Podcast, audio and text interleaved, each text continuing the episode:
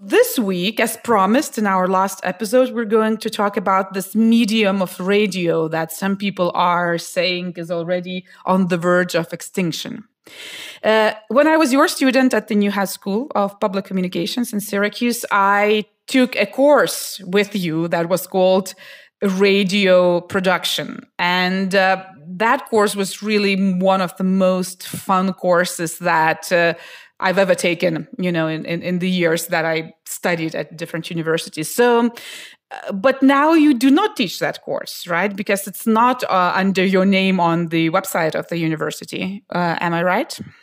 So, yes and no. First of all, thank you. Uh, you were in the very first class, and that was a course that was developed. If we think back to our conversation last week about teaching and teachers and relationships, that was a course that was developed with a graduate student um, in your year, and who approached me and said, you know, could we do something that's more creative with radio beyond just journalistic reporting? Because that's done very well at Newhouse in a number of departments.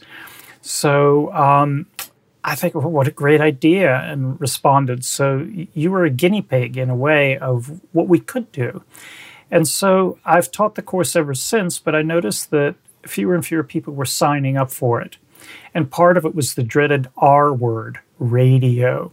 And so I think for many students, they think of their grandmother with a transistor radio, you know, listening to old style storytelling. So what I did was change the title of the course to audio storytelling, and the numbers went right back up.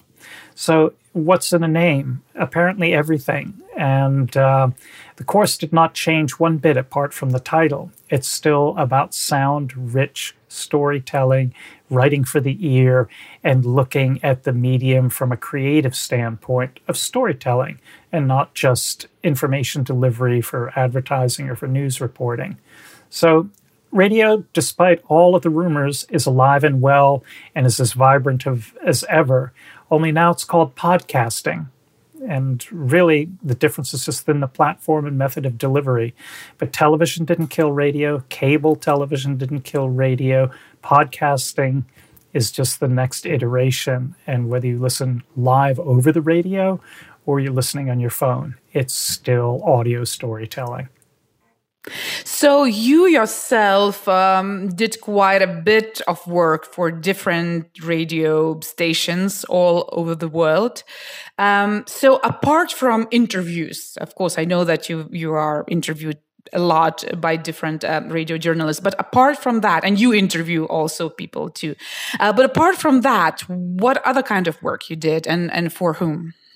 Well, it, was a great question because you know I've, I've, I have been privileged to be interviewed and been on on radio, and I love it. Uh, it wasn't necessarily a career goal, but certain doors opened for me, and they were mostly in Europe. And I can point specifically to two people who really gave me entree into a world of sound art through the medium of radio as a creative platform. The first was through uh, Westdeutscher Rundfunk in Cologne, um, WDR, and a man named Klaus Schöning. And Klaus Schöning for years ran the studio Acoustic, uh, Kunst, um, the uh, sort of creative aspect. And this is a man who, who worked closely with John Cage and, you know, the legacy of Karlheinz Stockhausen, where the uh, center in Cologne was a creative hub and center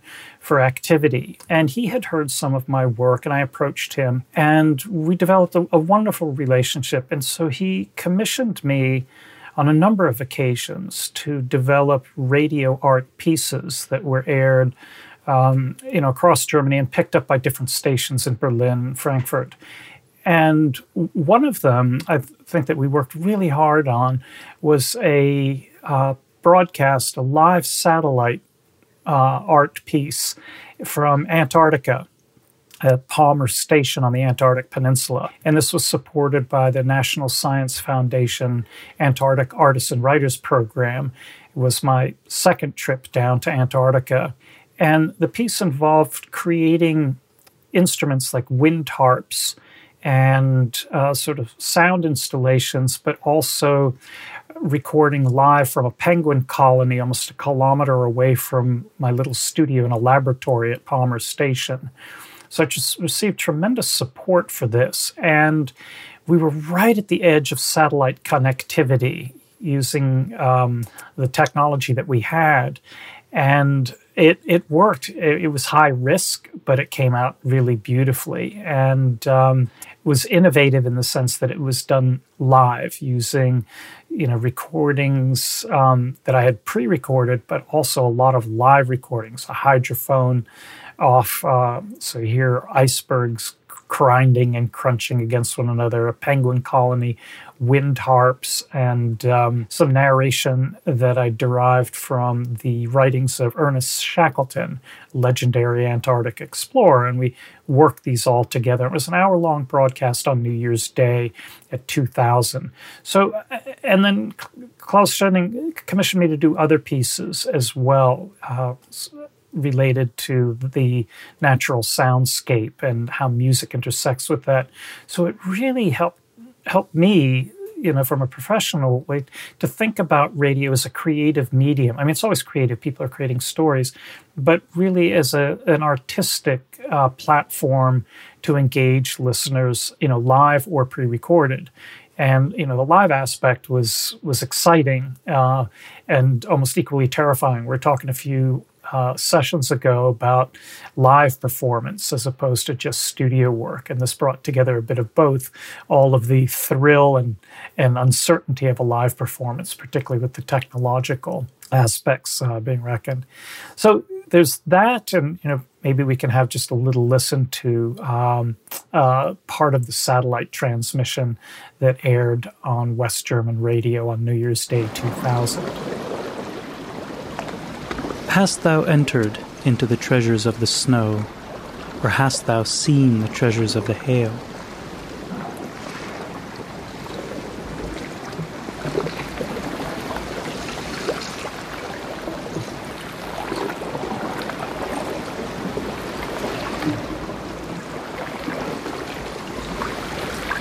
Out of whose womb came the ice, and the hoary frost of heaven, who hath gendered it?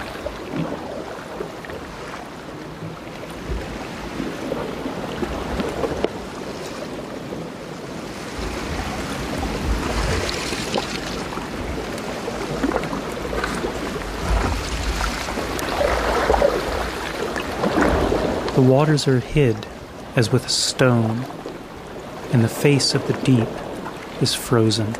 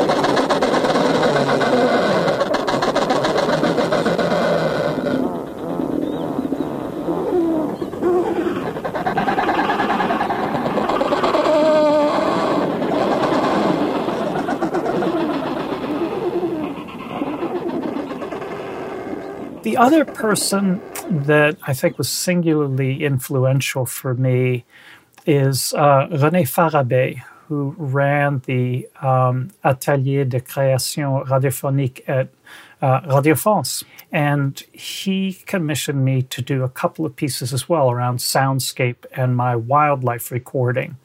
And here too, it was, it was a creative endeavor, part documentary, part soundscape. And he was a very, very thoughtful in his questioning and the conversations that we had. So I'd look at both of those two opportunities coming out of a very strong European tradition of radio as a far more expansive platform than just an information and news delivery service. And so I think, you know, the German tradition of Hörspiel, there's just a wide variety of expression and possibilities. It's not that they don't exist in the US, they just don't exist in the same way and with the same premium placed on artistic expression.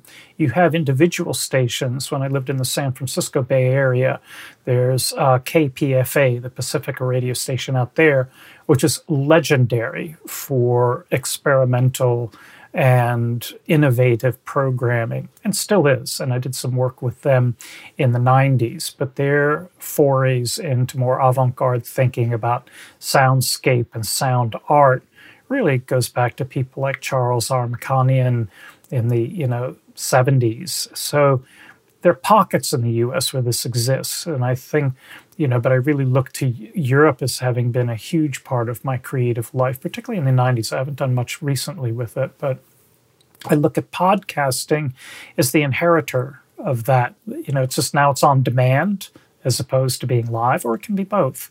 But I think radio is anything but dead. And as a creative medium, my gosh, some of the best podcasts are some of the best stories and sound rich storytelling that I've heard in a long time. It's almost come back full circle to the, the heyday of radio drama in the 1930s and 1940s. So I think it's an exciting time. It's just that the R word has been replaced by the P word. So you mentioned soundscape. This is a particular genre. Uh, very interested, interesting that I discovered um, in your class. So you did some of the some soundscapes um, for a French radio station. Is that correct? Yes. Yeah. Radio France. Yep.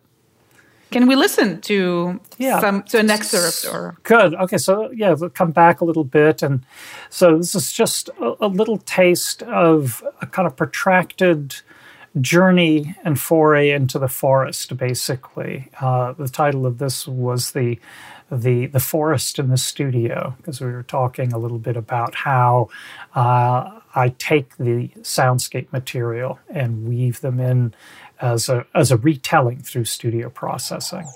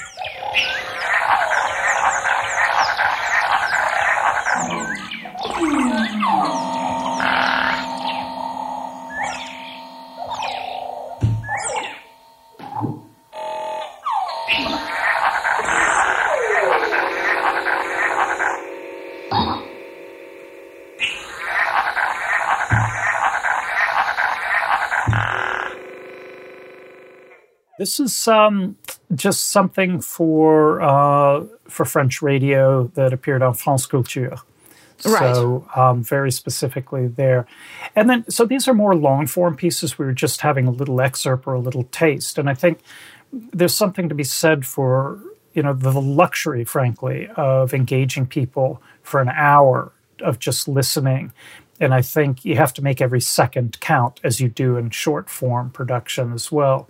So, yeah, so those are some examples of the longer form uh, soundscape based. And I just want to take a moment. Soundscape is is a concept and a word that was developed by the late composer R. Murray Schafer, who just passed away in mid August of 2021.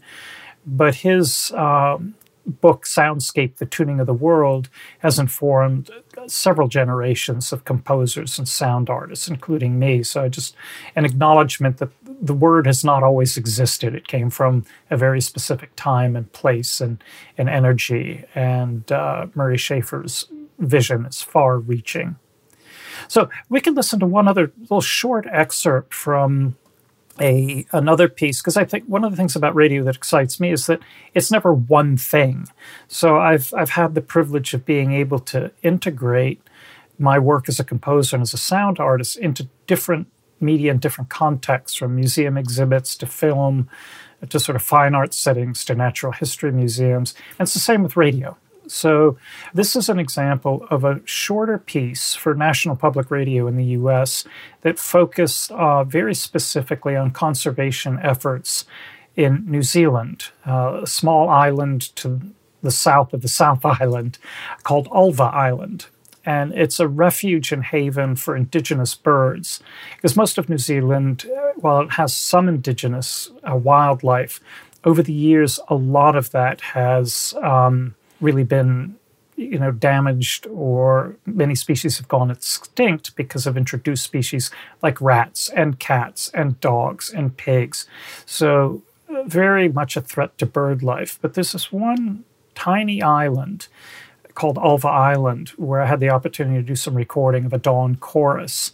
So let's have a listen to that because the, the sounds there are very unique and are very much a reflection of what what used to be New Zealand.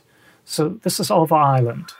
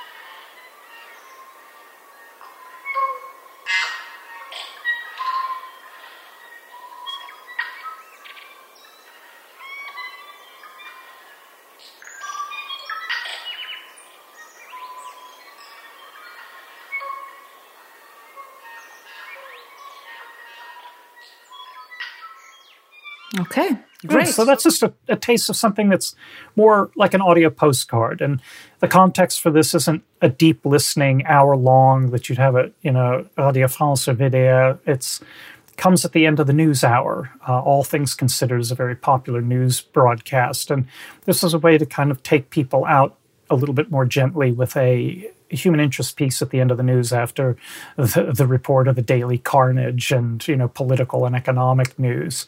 So I always look uh, for different opportunities to help convey a an environmental message without it necessarily being preachy, but to open people up to that sensory experience of the natural world as a way of connecting people and having them reconnect with really their own backyard or wherever it is they're going, wherever they're listening.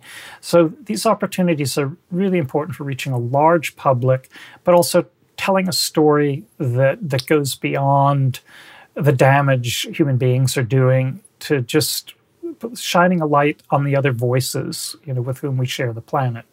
As I said, I discovered the the kind of this this art of soundscapes through your class because that was the first assignment we had to do for the radio production class.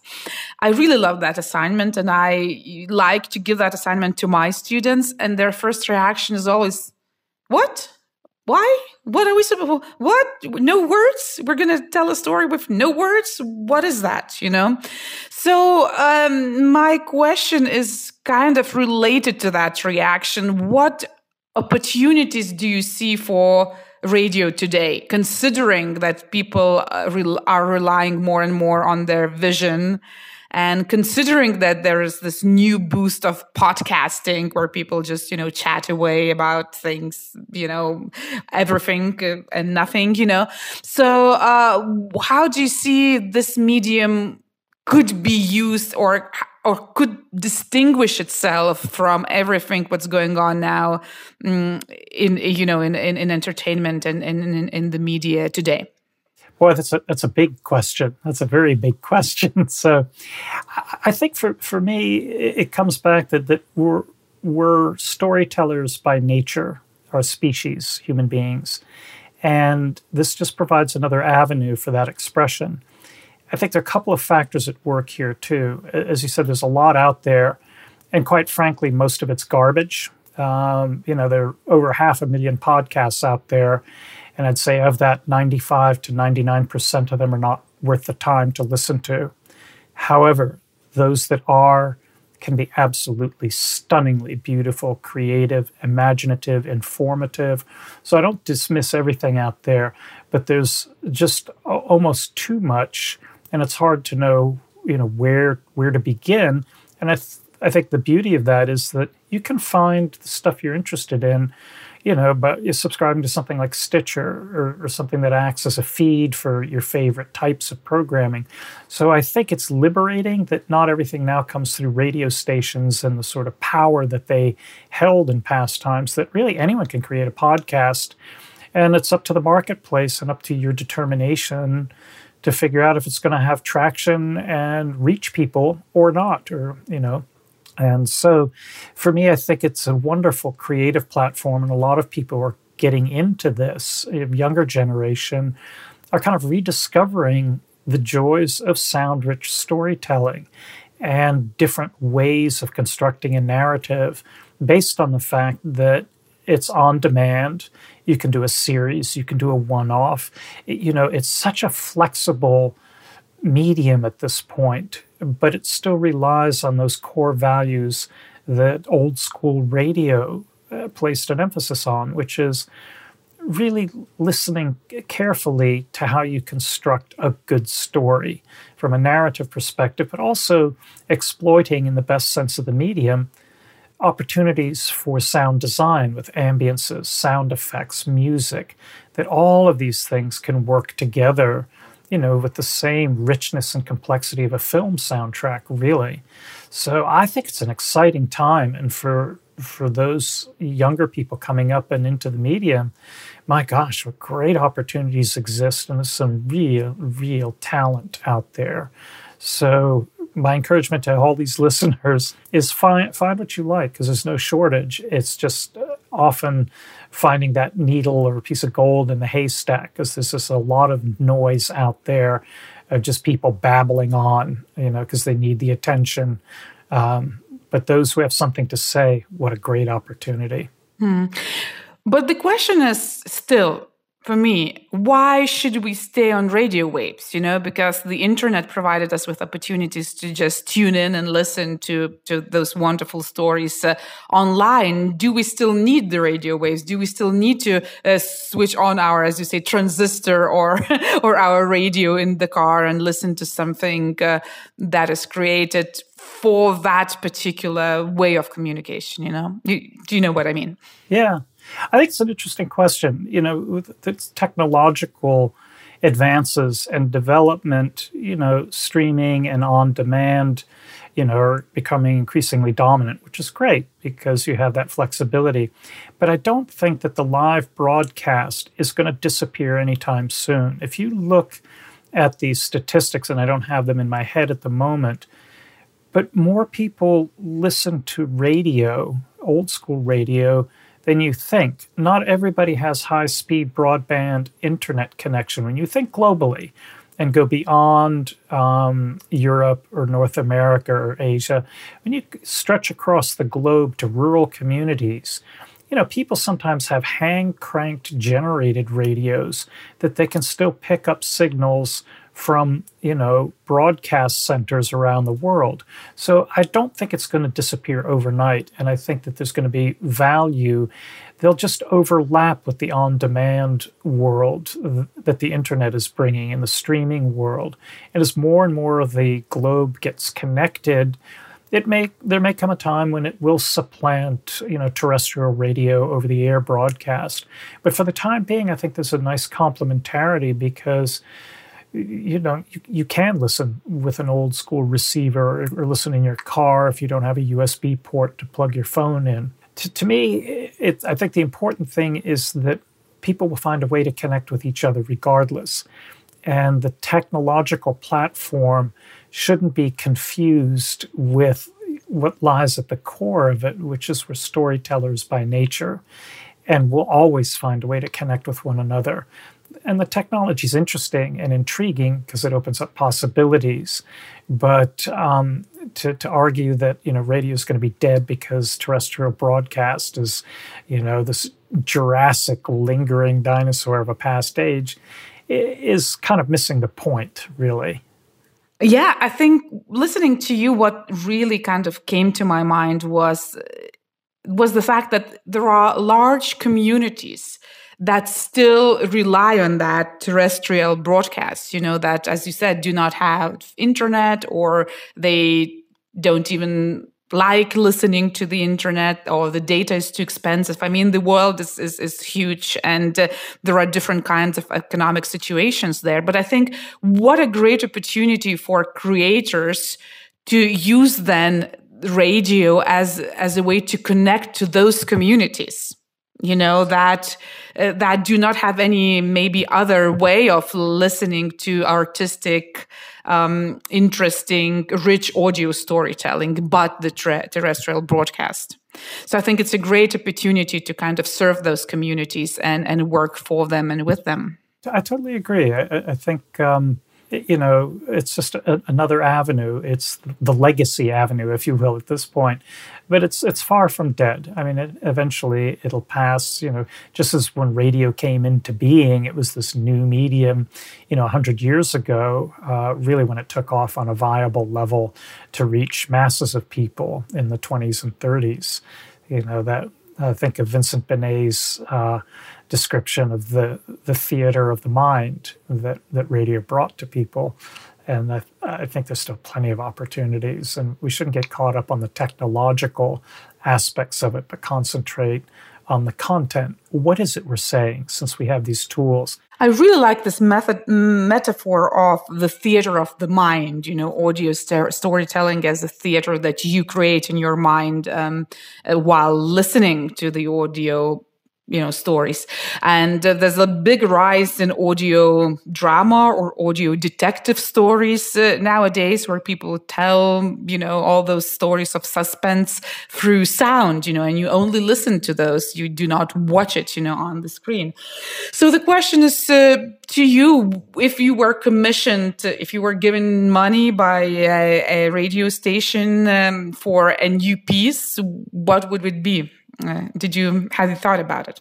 Yeah, I think you know it depends what someone asks me to do. Uh, you know, usually the invitations that I get are from people who have an idea of where, where my passions lie and expertise lie. And a lot of that has to do with the, the reckoning of the natural world of which we're very much a part. So, and the sort of origins of musical consciousness in the soundscape around us, that we're not the only ones who make sounds on the planet. So, the works that I mostly get commissioned to do tend to focus on that area.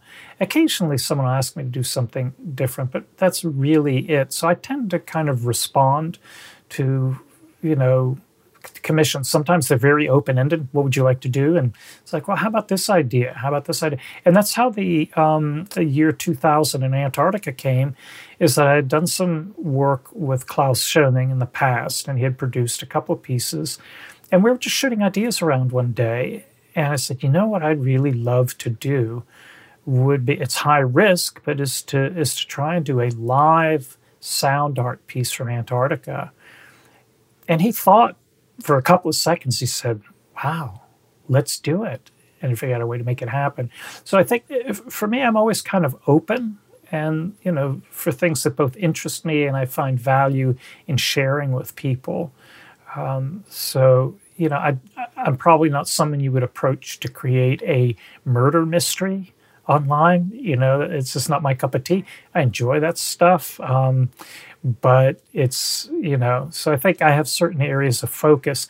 I also, again, think in terms uh, sonically, so much as, of my life has been informed by music. So when I approach some of these creative projects online and think of sound art as something that can be delivered through the medium of radio or podcast, I come at it from more of a musical background than I do a journalistic background. So that informs a lot of the experience I'm trying to create for people.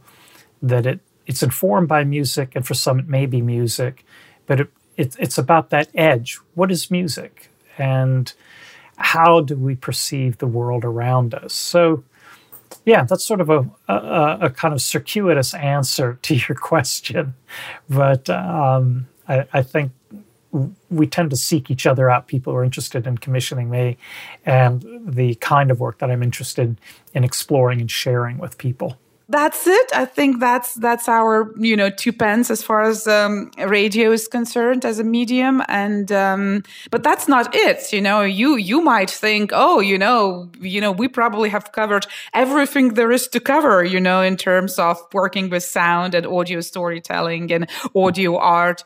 But that is not it, uh, ladies and gentlemen. Uh, we have uh, something else to cover, um, a new kind of area or another different area of sound design and sound art.